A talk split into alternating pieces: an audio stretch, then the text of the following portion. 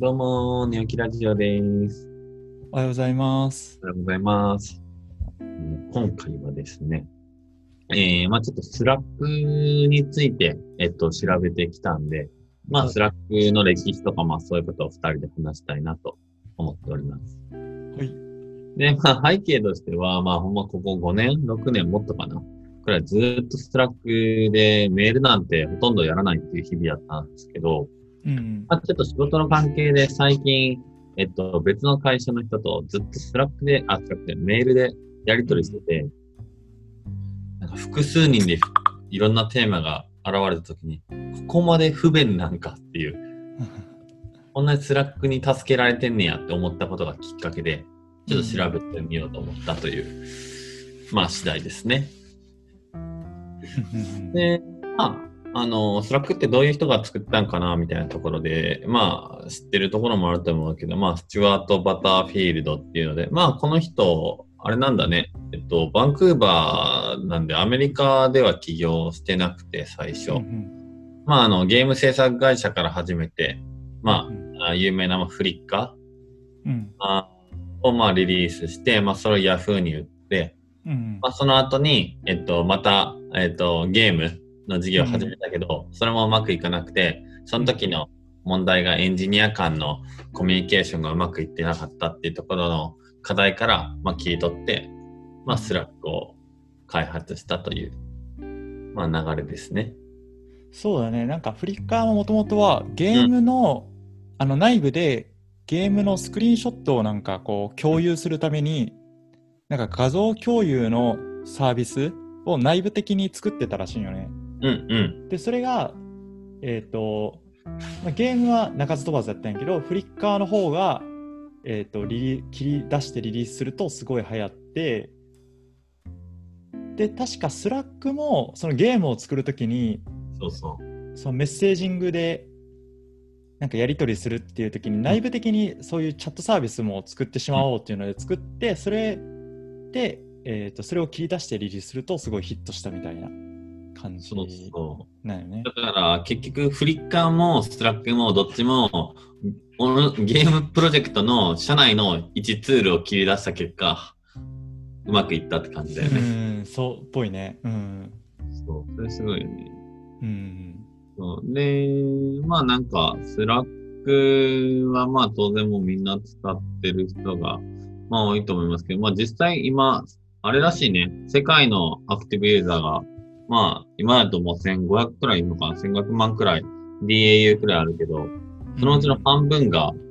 半分以上がアメリカ以外。えー、そうなんや。うん、まあ、それは素直になんか、超テクノロジードリブンというか、うん。テクノロジーの魅力だよなって、テック企業の魅力が詰まったうんユーザー数になってるなっていううん。ところはすごい感じてますな。っていうので、まあなんか、じゃあどうやってスラックってなんか成長していったかみたいなことも簡単に調べたんだけど、なんか2018年8月にまあ招待制としてまあリリースして、うん、で、この時細かな工夫としてなんかベータ版とは呼ばなかったみたいな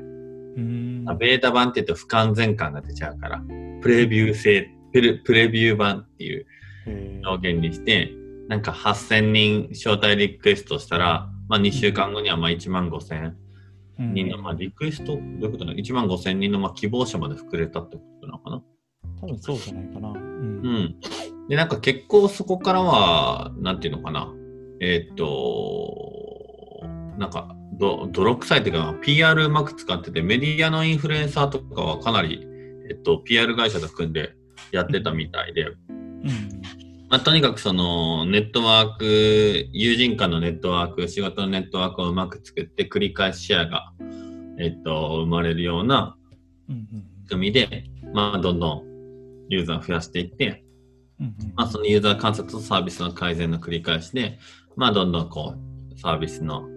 質を上げていったと。でなんかまあこの創業者の、えっと、バターフィールドさんって背景としてデザイナーだから、結構そのユーザーの検証とか観察とかデザインへのこだわりっていうのは結構強いみたいで、うんそのユーザーを流し込んだ後の観察と改善はかなり念入りにずっとやってたっていうのはうん言われてましたな。うんうん。って感じで、まあなんかマジックナンバーとかの話も結構面白くて、うん。なんかスラックチームが何見てるか、何を KPI というか、ウォッチしながらサービス見てるかっていうと、今はちょっと変わったかもしれないけど、当時は、なんか、スラック上で2000個以上のメッセージをやり取りしたかどうかっていう。この、ここを超えると基本的にはやめないというか、やめるやめないの分岐点であるマジックナンバーっていうふうに言なってて、この指標をベースにずっと機能開発とかは進めてたっていうのは、そうそう言われてたんで、なんかこういうマジックナンバーちゃんとウォッチしながらやってたのはいいなと思いながら見てましたね。確かに確かに。そうそう。って感じかな。でもあとはまあ、あの、創業者もこのアイディア、なんか数億ドルの売り上げが立つようにはなる、なって、まあ数十億くらいの評価額になる見込みはあるみたいなことを話してたけど、うん。まあ、実際その何十倍もの、まあ、10倍以上の、まあ、売り上げと評価額になっていったから、まあなんかもうここら辺は全然、あの、予想して、ここまで大きくなることはよ全然予想してなかったっていうのは、なんかバターフィールドさんもなんかインタビューで言ってたから、うん。まあ、やっぱアイディアがどんだけ大きくなるかっていうのはなかなか見抜けないものだなっていうのは、すごい思ったんですね。確かにね。うん。ああ、そうね。まあなんかあと、なんでこんだけスラックがうまくいったかみたいなところにも、まあいろんな観点はあると思うんだけど、うん。まあまず最初彼らが絶対ブラスなかったなんか、やっぱり、えっと、スモールにスタートできるようにしていて、まあ小さい企業向けにスタートしたのもあるし、あとはなんか、できるだけ参入障壁を下げるっていう意味でも、企業内のグループで、えっと、一部のグループでも使えるような、えっと、仕様にしていったんで、なんか会社のコンセンサスとかがなくても、一部のチームで運用して、そこから徐々に広げていくっていうような、うんなんかそこの作り込みはかなり、えっと、やってたっていうことと、うん。あと、確かになと思ったけど、その、色合いとかも結構こだわってて、かなりこう、ポップな印象が与えられるような、ちょっと待ってな。ね。いいよ。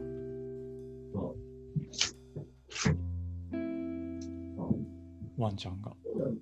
そう、ポップな印象が与えられるような色合いとかで、そのコミュニケーションが促進されるような、まあ、あの、イメージとか、まあ、ちょっとしたユーモアみたいなところはかなりこだわって作ってたって言ったんで、なんか僕らはこれ確かに当たり前になってるけど、そのスラックが流行る前のいわゆるチャット系のサービスとか見ると、マジでなんかビジネス臭強いというか、うん。うん。そういわゆる、G、本当にメール、うんメールと同じような UI, とか、その色合いとかですごい、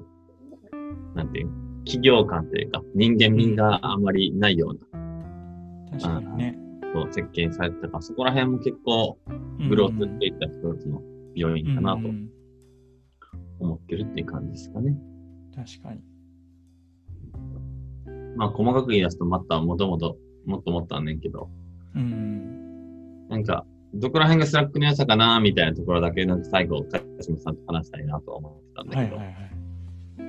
まあなんか僕改めてここら辺見て、使ってる時は気になってなかったけど、うん見て思ったのは最後に言ったように、やっぱその、ポップさというか、なんかその緩さ、うんなんかこう、超仕事してるというよりは、本当に、なんかこう、身近なところで気軽に話してるみたいなうん。印象を与えてるっていうのは、なんかものすごいなと思って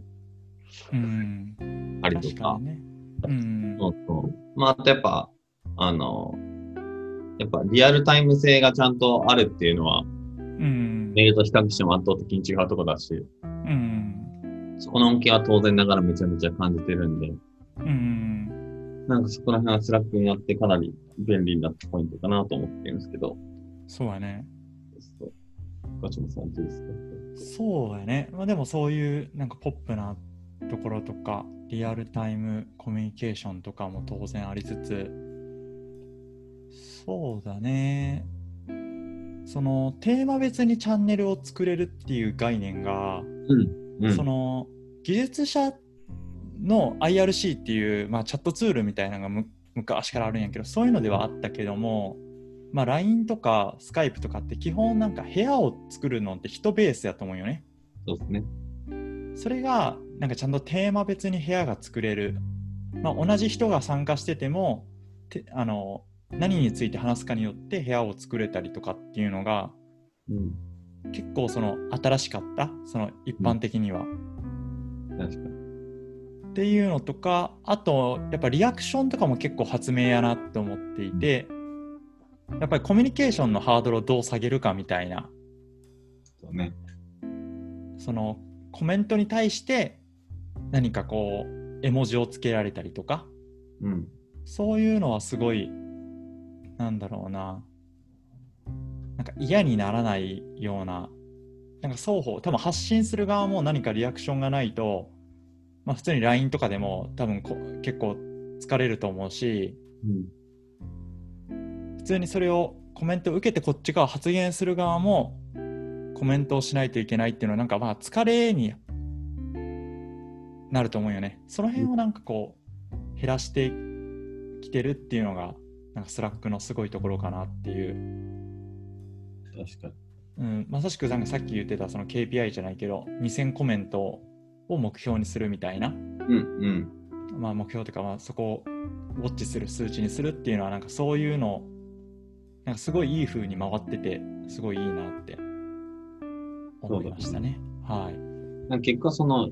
あの、リアクションとか絵文字はかなり日本の文化、日本人にはかなり合ってるみたいで、まあうん前々からね、ガラケー時代から絵文字があるっていうのもあるけど、うんなんかそこはかなり、特に日本では、スラックが流行ったとか、みんなで円滑に使えてる、うん、日本でハマった理由の一つに、そのリアクションとかスタンプっていうのはかなりあるうんっていうのは書いて、なんか創業者が言ってたね。日本のハマった理由。うんそれはね、ありそう、確かに。って感じですかね。はい。これどう？まあ、ちょっとまた反省かな。はいどんだけ深くこれ話すか結構むずいなと思いながら話してたんですけど、そうだね。うん。永遠に長くなるっちゃ長くなる。そうだね。うん。まあ、今回はちょっとじゃあ、スラックのなんか歴史に軽く触れたっていう感じで。そうだね。軽くはいまあ実際、なんか、その、マイクロソフトの、あ忘れてたえーなんだっけえーっと、